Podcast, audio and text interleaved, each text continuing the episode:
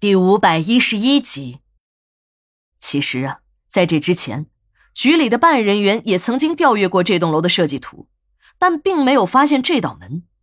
房产部门的解释是，这图纸是设计院制作的，设计时并没有这道门，这道门完全是后来为了方便而后加的，原本打算是在施工后拆除的，可施工后呢，几个工人为了省事儿，用些红砖塞上之后，只是把表面抹了一层浮灰了事。小童又拿出了一张局里的通知，说：“那个已经存了多年的老僵尸，局里终于决定不再存了，立即火化。”看着地上的一大堆骨头，小童对大家说：“我和局里啊申请过了，今天晚上忙完工作之后啊，我们到饭店里搓一顿。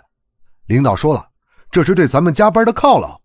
对了，王师傅，我还特意从家里啊给你带了瓶好酒。”老王啊，好喝一口。这已经是人尽皆知的事情了。小童会来事儿，知道如果没点好酒，即使是有再好的饭菜，老王也不会尽兴的。由于局里严格控制干警喝酒，就连发票上出现了酒都不会给报销的。小童深知这无酒不成席的道理，但又不能违反规定，还要让老王喝得尽兴，便想出了自带酒水的折中方案。这时，小童突发奇想说：“师姐，听说你有了新的大宅子，这搬了新家咋不通知兄弟一声啊？听说你那大宅子特别宽敞，带我去参观一下怎么样？我也感受一下啊。”我知道小童的胆子并不是很大，虽然是法医，但有些活儿也是要捏着鼻子去干的，便告诉他：“有什么好看的？下面放死人，上面住活人，你说能有多舒服？你去，就你这样的胆子，还不吓你个半死啊！”无论我怎么说，小童非要坚持去参观一下。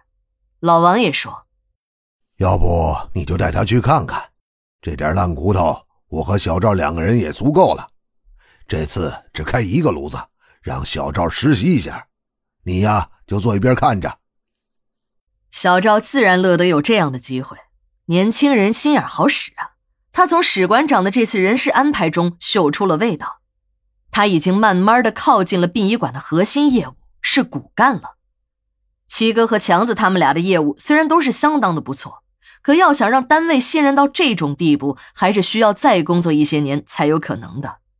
这就是有一张组织关系的重要性了，只要有了这张党票，在行政事业单位里便非常的好混。小赵是从学校就入了党，相对容易一些，如果到了单位再想入，那可就没那么容易了。也许有不少人并不拿这入党太当回事儿，还认为是一种假积极的表现，但单纯要从实现自己的人生抱负，想真正在行政事业单位里有所作为的话，没有这张党票是绝对不行的。这就是现阶段中国的大环境，既然是生活在这个大环境里，我们还想要做一些事情，那也只有积极一些了。我和小童一出火化室的门，便看见两个警察正在门口立正呢。我又向大门口看了一眼，那里有两台亮着车灯的警车，几个人影在车下走动，这让我很惊讶。往前走了一段，看左右无人，我就问小童：“师弟啊，这怎么回事啊？火化这么一堆烂骨头，至于这么大的动静吗？还把整个殡仪馆给戒严了，你搞什么鬼呢？”我的话还没说完，便看解剖中心的门前还有两个武警在执勤，看见了小童，还向小童敬礼。等到了解剖中心四楼我的宿舍，小童关上了门，神秘地说：“师姐，我跟你说实话吧，咱们姐俩哪说哪了，千万不要对任何人说啊。火化那堆骨头只是个借口，真正的好戏啊还在后头呢。”小童看我还是有些疑惑，便开始给我讲述起这个诡异的事件来。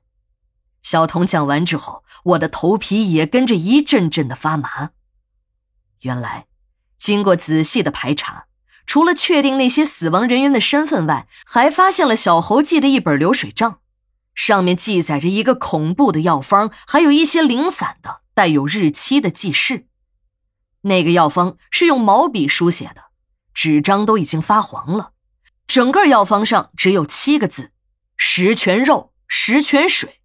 这两行字的下面还标出了一个阴字，这个阴字的外面还画了一个圈儿，圈儿的外面还有着两个重重的墨点儿。